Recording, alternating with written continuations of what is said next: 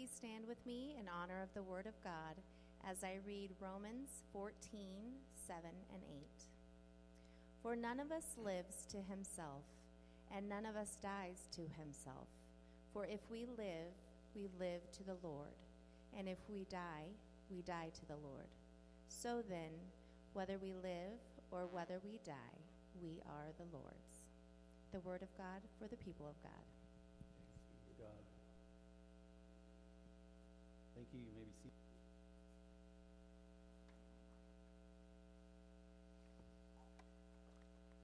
Glad you're here today. It's good to see each and one of you out in this snow, the beautiful moisture that we've had.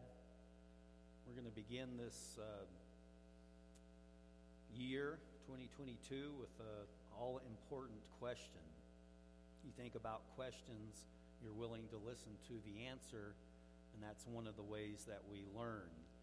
Um, if you had a question to ask at the beginning of this year, like at the start of this year, what would be the most important question you could could ask, so that you could learn, so that you could follow the Lord uh, more closely, or what would you teach? Teach your children. What would you ask, and then teach the answer to? Uh, or what would there be like if you had a series of questions? And you're going to teach them all year long, what would that first question be? Well, the church has done this a lot. It has worked together uh, within uh, uh, people assigned to ask these types of questions. And, and recently, Tim Keller did a new catechism. He called it the New City Catechism. And he came up with this as the first question What is our only hope in life and death? Saw that as the beginning most important question. He ended up doing 52, uh, one for each week, and that was the beginning question. Like, you need to resolve this. You need to understand this. This is something you need to know right from the get go. Is to ask the question, what is our only hope in life and death? Back in the early 1600s, some great theologians got together and they formed what was called the Heidelberg Catechism. And their first question was right along the same lines, except instead of saying hope, it said comfort. What is our only comfort in life and death? What is our only solace? What is, you know, when you think of that word and what the word meant, it was like, what is our comfort? What is our security? Like, what do we put our trust in? What's something we can root and ground the reason for why we do what we do? It has to do with motivation, has to do with everything pertaining to life. You see, our text said, None of us lives to himself. This is the scripture verse that goes along with it. And there are others that interweave into this.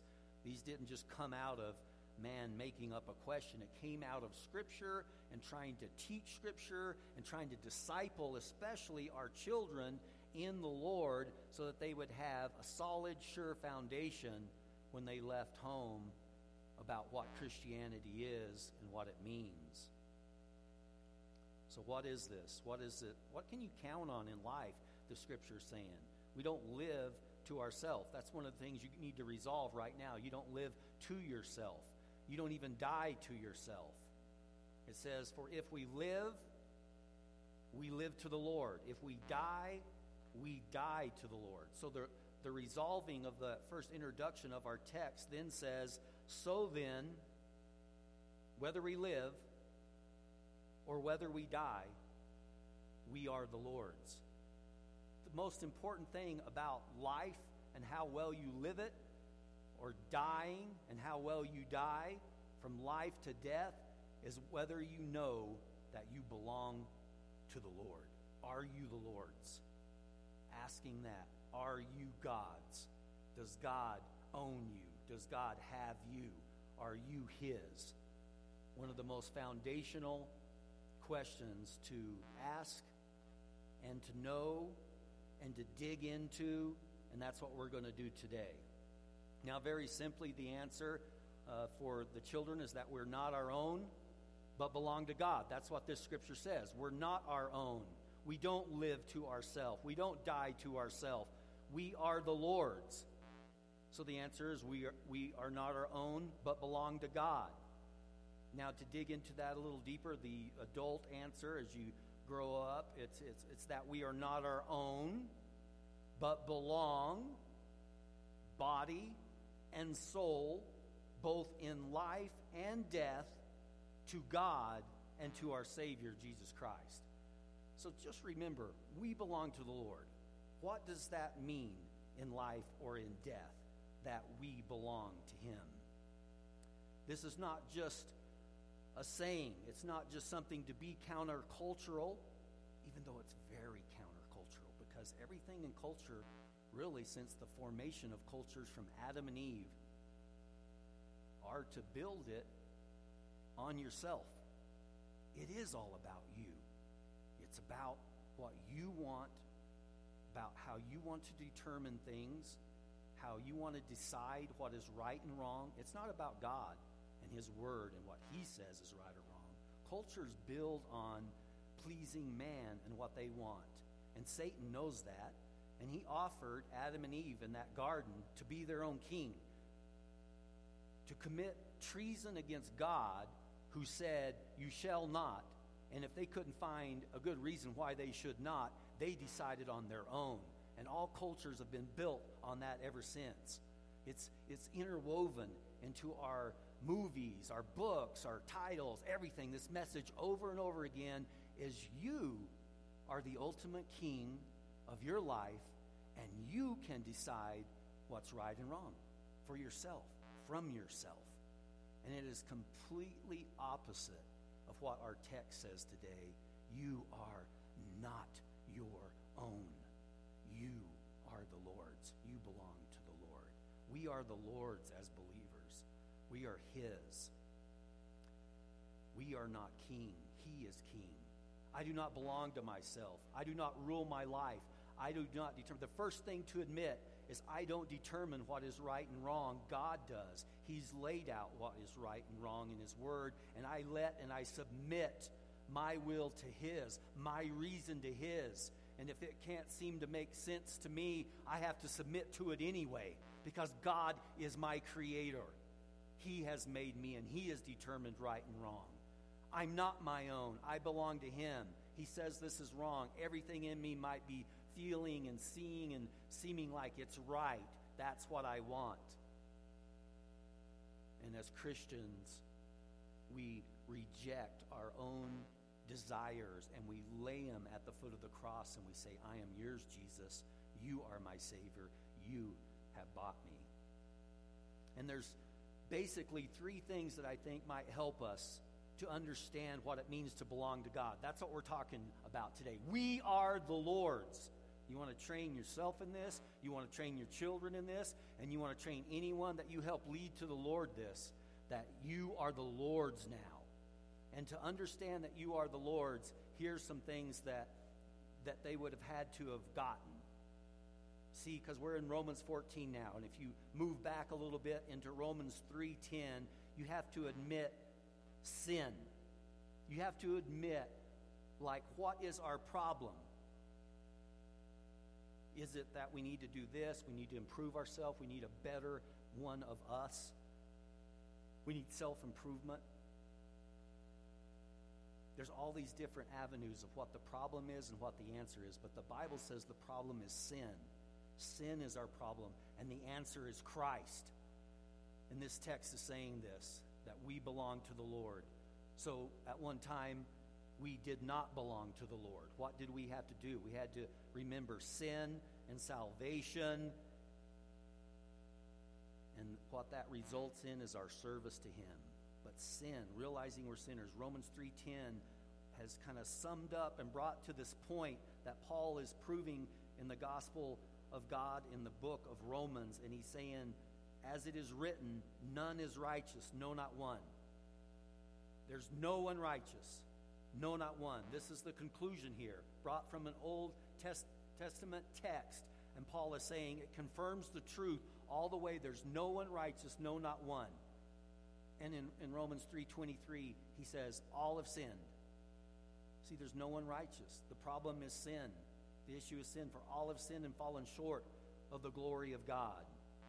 we're sinners. And to know that you belong to God, you have to become to this place to realize that your, what your problem is, and your problem is sin. That's what's keeping you in the, in the trap that you're in. You're a slave to sin, the Bible teaches us. And the Bible teaches us that the wages of those sin is death. So we have death upon us, sin and death there. See, a lot of people and in our world and our society have a hard problem with guilt. They don't want to feel guilt. But guilt is a good thing.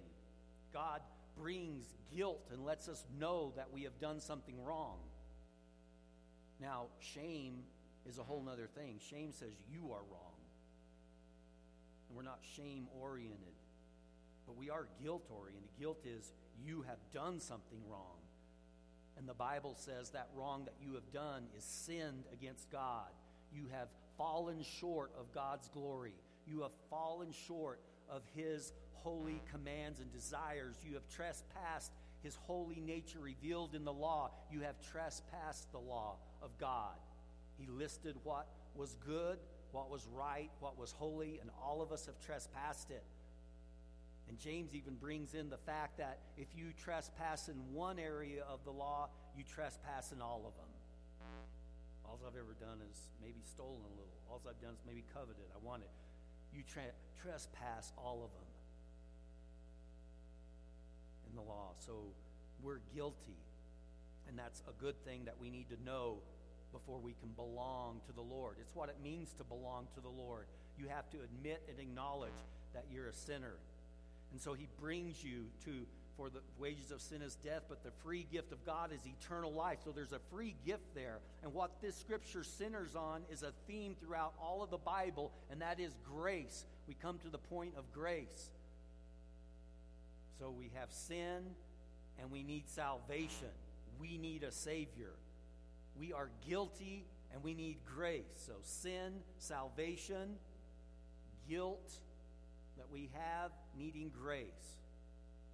So, Teresa and I, in studying this this last week and kind of throwing it back and forth with each other, I was talking about sin. I was talking about God's salvation and about the result of that, our service to God. And then that same thing came along with uh, some of the writings and studyings that we did, the word guilt, which matched with sin, sin, guilty, grace, and gratitude. And Teresa kept saying guilt and grace and gratitude. Now, sin, salvation, and service.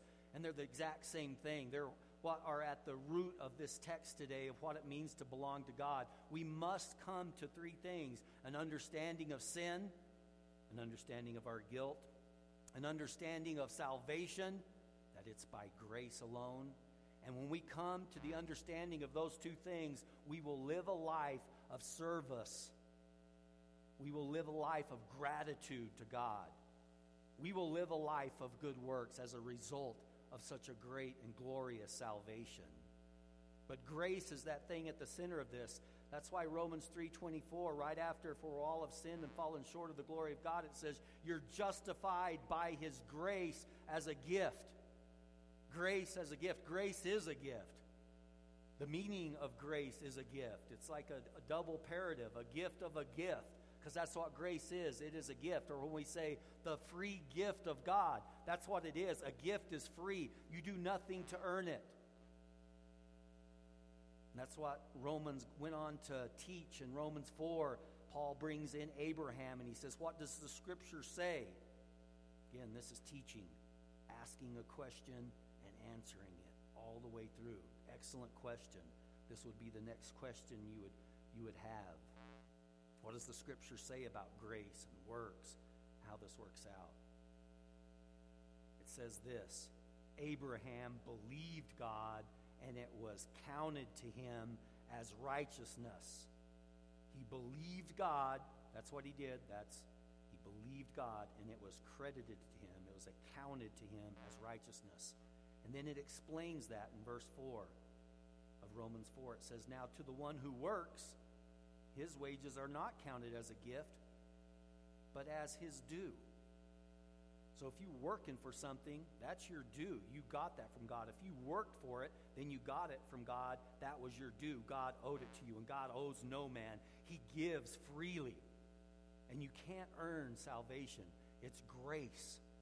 And one of the things you have to understand if you belong to God is you have to understand His grace. That everything you have that is good is because of His good gift. You do not earn it. It's not God's due to you. He's not owing to you ever. And that's the way salvation is. That's what the one of the main keys of understanding salvation is to belong to the Lord.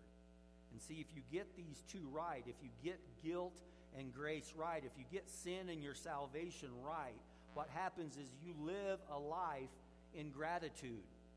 Let's put them together in grateful service to God. Romans 12:1 I appeal to you therefore brethren by what? By the mercies of God, not by your own good works, not by your own what you have achieved, not because God owes you anything, but by God's mercies, everything he's taught about. He appeals to you to present your bodies as a living sacrifice, wholly acceptable to God, which is your spiritual worship. Spiritual worship has to do with presenting your body. See, whether I live or whether I die, I am the Lord's. Body and soul, I am His. I belong to Him. What you do with your body matters, it matters in a spiritual way. Paul's exhorting us when you understand guilt and grace and what God has done for you in His Son Jesus, you live a life of gratitude, of grateful service to Him because of what He has done for you. If somebody pours out perfect love that we sing about today, perfect in power, perfect in love, perfect in purity, and He pours that out to die for you, who you acknowledge are a sinner, unworthy of all of that, changes your life. It changes your whole reason for living. It's a question to ask at New Year's. I belong to the Lord. We are the Lord's, and we are His because we have come to an understanding of what sin is, that we were sinners. Romans 5 talked about God demonstrating his own love toward us in that while we were yet sinners, Christ died for us. This is something to meditate and ponder on for the rest of the year. The work of God's atonement in Jesus Christ. That I belong to Him and He went after me not when I was good, not when I cleaned myself up enough, but while I was sinner, while I was a sinner, while I was in my deepest, darkest sin, Jesus was on the cross demonstrating his love for me, dying for me, saying, I love you, and this is what I'm doing to redeem you. And when you get that, when you get sin, when you get your salvation, when you get the understanding of what guilt is and what grace is,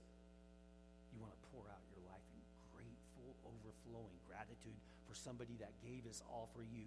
You want to give your all for them, body and soul, all your actions in your body all your soul is a spiritual service of worship to Him.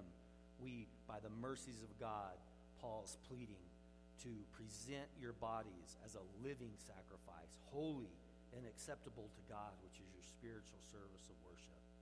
So we do not belong to ourselves. We belong body and soul, both in life and death, to God and to our Savior Jesus Christ we understand that we're guilty before God and in need of His grace. This is the only thing that can save us from our sin. And our ensavement to sin is His grace, never by working hard enough, strategizing well enough, any of these things. It's a gift of humbly coming and receiving His gift in Jesus. This results in our life being a life poured out in gratitude to Him, freely knowing that we have freely received and that we belong to the Lord. That's what it means when we say, We are the Lord's. We want to, in gratitude for such a great love, give our whole life to Him. Amen. Whew. Are there other scriptures that talk about us belonging to the Lord? That He owns us? Yes, many. This is one text. But in 1 Corinthians 6, uh, verses 19 and 20, it says, or do you not know that your body is the temple of the Holy Spirit within you, whom you have from God? You are not your own. So, right here in the scripture. You are not your own, for you were bought with a price. So glorify God in your body. In everything we do, we glorify God. Why? Because we got to understand we are not our own to do with what we want with ourselves. We are his to do with what pleases him. Titus 2:14 says, "Who gave himself for us to redeem us from all lawlessness and to purify for himself a people for his own possession." A people for his own possession. He has purified people for his own possession. Do we belong to the Lord? Are we his people that he has purified for his own possession? See, you are not your own. You were bought with a price. You are, you are not your own, but you belong to Christ and are His people, His possession. So, what is your only hope? What is your only comfort in life or in death? What gives you solace? What gives you security, especially when life gets hard? If it hasn't already, it will. Life is hard, and we face hardships, and we face death. We face death of parents, we face deaths of, of of kids around us. We face death all around us every day. How do you face that? With hope in life or death, in the comfort and security of your money, of your pension fund that you have stored up, in the comfort and the solace of, well, at least I have, and you fill in this blank. See, anything else you put in there power, prestige, all the things that the wor- world offers, they all fall short in the face of living your life and facing death well. But if you put all your hope in God, that you belong to Him, you will belong to Him in life and in death. How good is it, as I pondered this, to know that you belong to the Lord? to come to that point to know I was a sinner and he demonstrated his love toward, me and died for me and gives me that gift of grace. What does that, how does that help define love? It helps define love in admitting that I am a sinner and in need of this gift of grace. It defines what love is. It's not saying, well, I don't have to deal with sin. I don't have to think about sin. I don't have to think that there's any bad news about who I am. I just want to uh, you know, my God is a God of love. You know, yeah, God is a God of love. He is. But he is a, a God that is holy and just also. And he demands perfection. He says, You must be perfect even as the Heavenly Father is perfect. And that puts us in a place to help define things not based on what we might think we are good in some measure in comparison to somebody else, but in comparison to a perfect and holy God. And that's the kind of definition that the Bible lays out for us. And so to belong to Him, we have to admit that we need a free gift of grace to be made like Him, to have His image stamped upon us, and to become with a desire to be like Jesus. And what it means to belong to Him changes our life. It changes how we see exclusivity. See, exclusivity is a problem for people to say that Jesus is the only way. Well, there's all these other people, there's all these other ways that they might define what is truth. So, exclusivity of the Bible and of the Christian life is sometimes a problem for people. But when we know that we belong to the Lord and we understand these three principles, so exclusivity is not a problem for us. We know that there is only one mediator between God and man, and that is the man Jesus Christ. That's what Scripture says. We know that the only way to the Father is through Jesus, and that there is no other name given under heaven by which we must be saved. That's no longer an offense to us, but a joyful surrender that our only security, our only comfort. See, it says only. What is your only hope? You might have other hopes. You might have only, you might have other comforts in life. There are other comforts that can bring you temporary comforts. But what's your only comfort? If you had to say your only comfort, what would it be? And it's that I'm not my own. We are not our own, but we belong to God. That's our solace. That's hope. And only exclusivity is no longer a problem. Jesus says, We are His, He has bought us, He has paid the price for us, and the Bible uses the imagery of marriage. He says, We are His bride. We are His bride. And He wants us for Himself exclusively, for no other. Not share us with any other gods. That's why it's the first commandments to love the Lord your God with all your heart, soul, mind, and strength to love your neighbor as yourself. That is being exclusively God's, His alone, not sharing yourself with other idols and with other gods. That was the problem with Israel. And we are just like them. Israel is our example of how not to be. And they weren't exclusively the Lord's. The Bible and the imagery of the prophets is that they prostituted themselves out to other gods. He uses this language because that's the heart of God, that God has purchased us through his grace and the gift of his son and we, we become his we belong to him body heart soul mind and strength. We're all his and we're exclusively his and he doesn't want to share us with anyone else. For the believer we say yes and amen. I don't want to uh, be shared with anyone else i want god to be my god i want to belong to him john calvin said this about this portion of Scripture. He said, We are not our own. Insofar as we can, let us forget ourselves and all that is ours. Conversely, we are God's. Let us therefore live for Him and die for Him. We are God's. Let His wisdom and His will therefore rule all of our actions. We are God's. Let all the parts of our life accordingly strive towards Him as our only lawful goal. That's what this is saying the goal in life, the meaning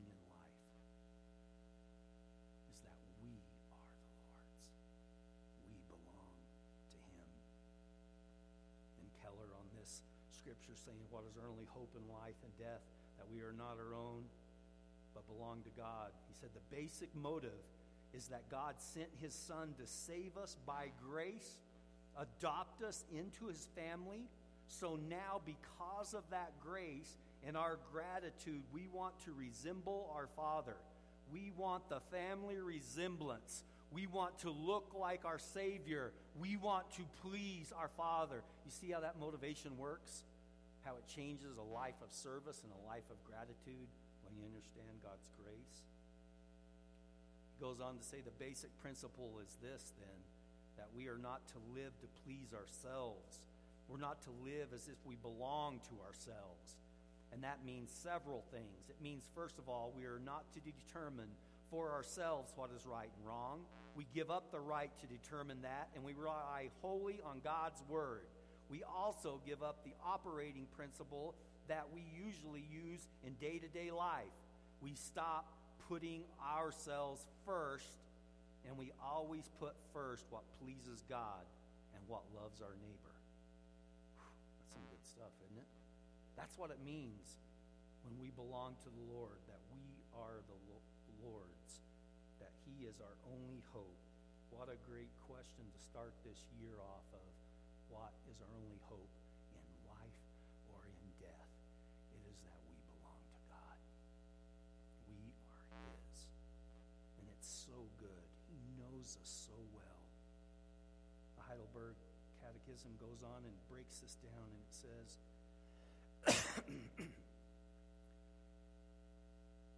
What is our only comfort in life and death? And what preserves me? That without the will of my Father in heaven, not a hair can fall from my head. Isn't that amazing? The scripture bears this out that we are His, that He preserves us, He keeps us. John 6, 39 through 40 says, This is the will of him who sent me, that I should lose nothing. This is what it means when you belong to the Lord. Jesus says he has you, and he will never lose you. There is such deep comfort in this, solace in this, security in this. See, when you belong to the Lord, Jesus said, saying, Everything the Father has given me, I shall lose nothing, and all that He has given me, but I will raise it up on the last day. For this is the will of my Father, that everyone who looks on the Son and believes in him should have eternal life.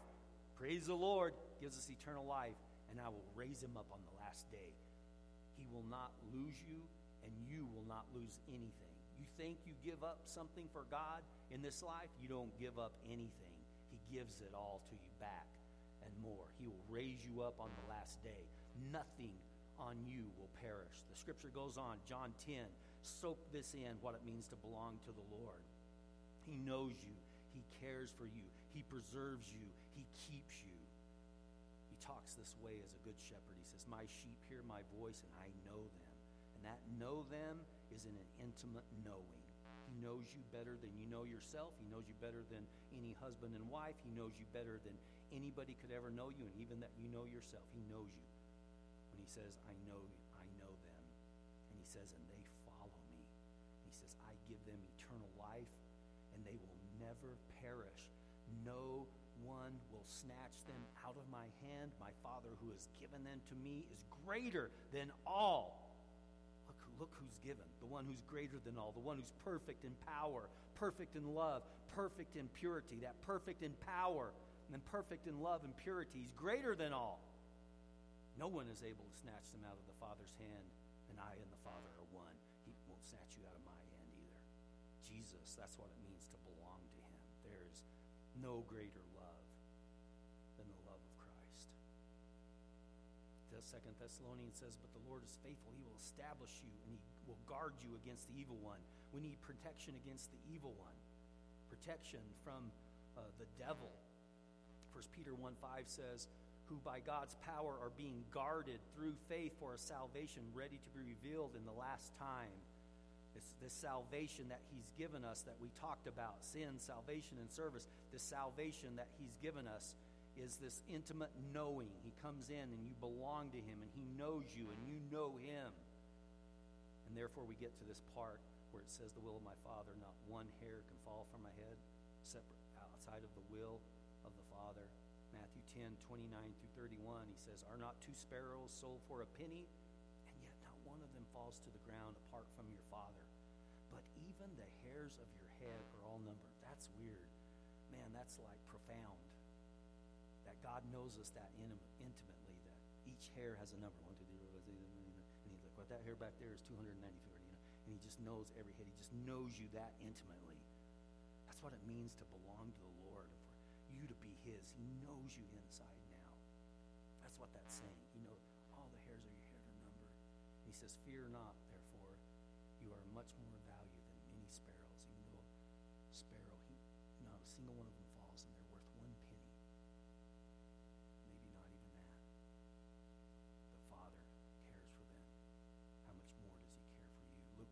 16 through 18 says, You will be delivered up by parents, by brothers, by relatives and friends, and some of you they will put to death. Sounds like things are getting really bad. Jesus says this You will be hated by all for my name's sake, but not a hair of your head will perish. Whew. I'm talking about getting raised up on the last day. He's bringing it all back. No matter what you go through in this life, Jesus is saying, You're mine, and not even a head of a hair of your head will perish. He's going to bring it all back to the nth degree, to the last little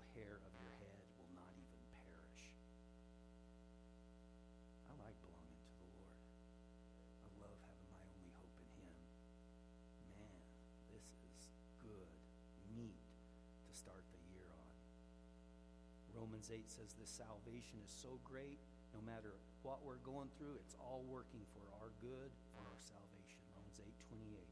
And we know that for those who love God, all things work together for good for those who are called according to his purpose.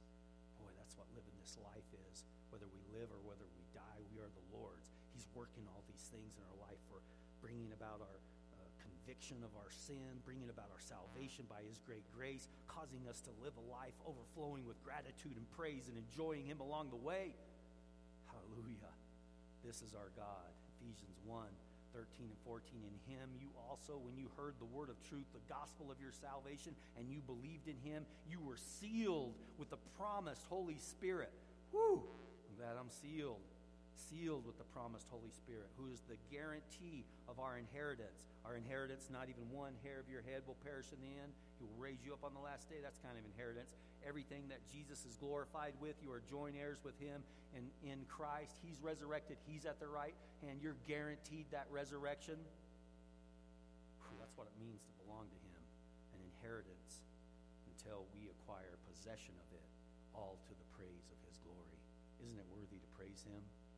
We're going to praise him. I think sometimes I'm motivated a lot by the church at large and the world and the persecuted church, and I love reading about the church around the world and what they're willing to live in and do, it motivates me that goes, wow, man, what am I complaining about in my life?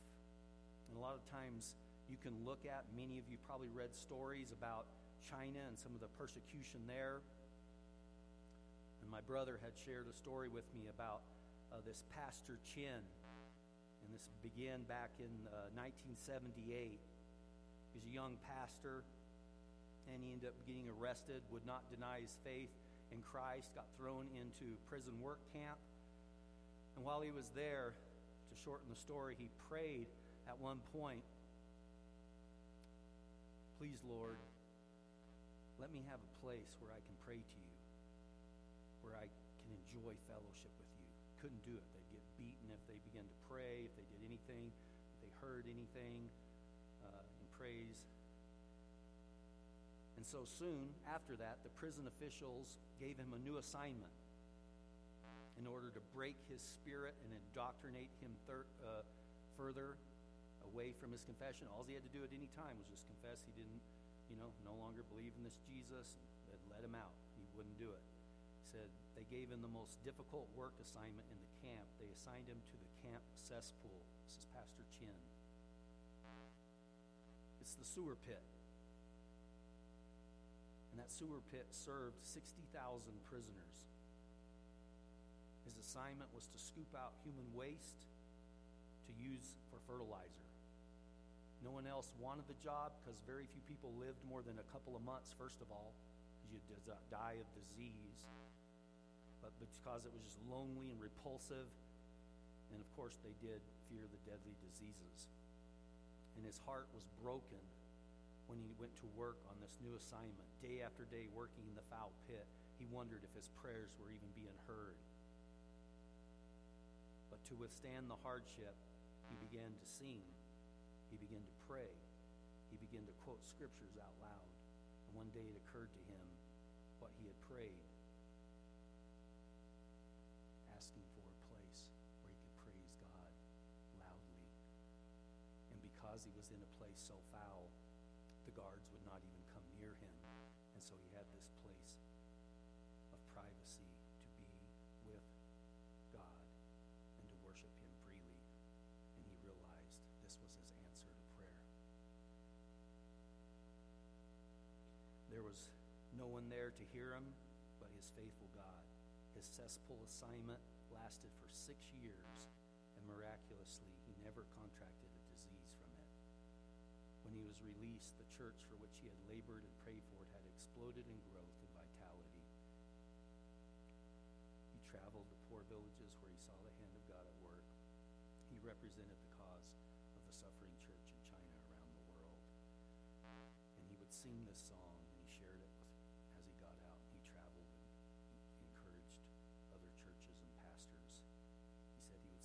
believe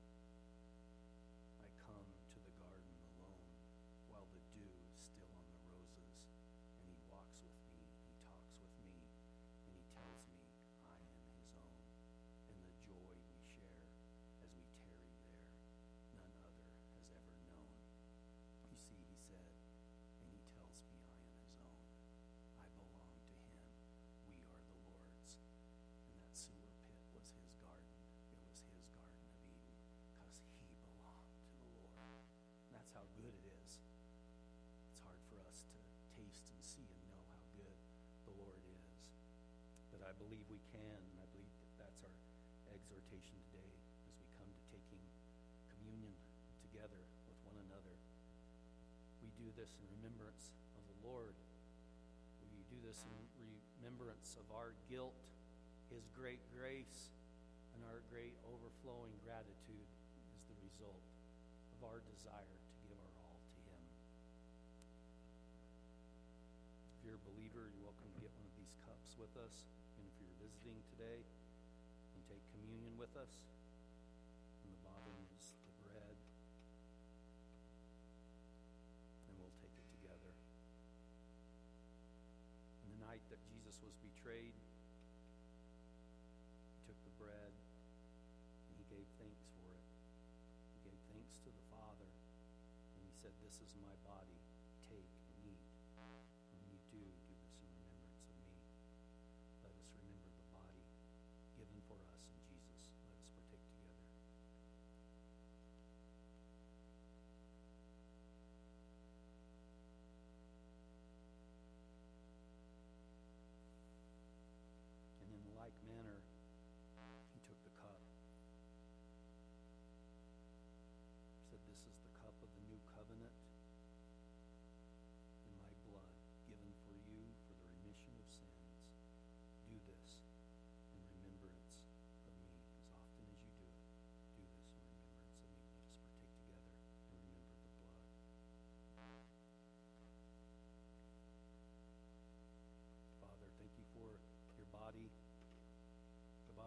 Son, the gift of grace given for us.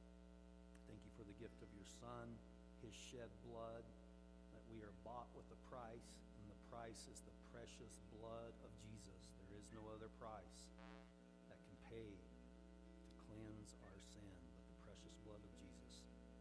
And we remember that today. We remember Jesus, his broken body, and his shed blood for us.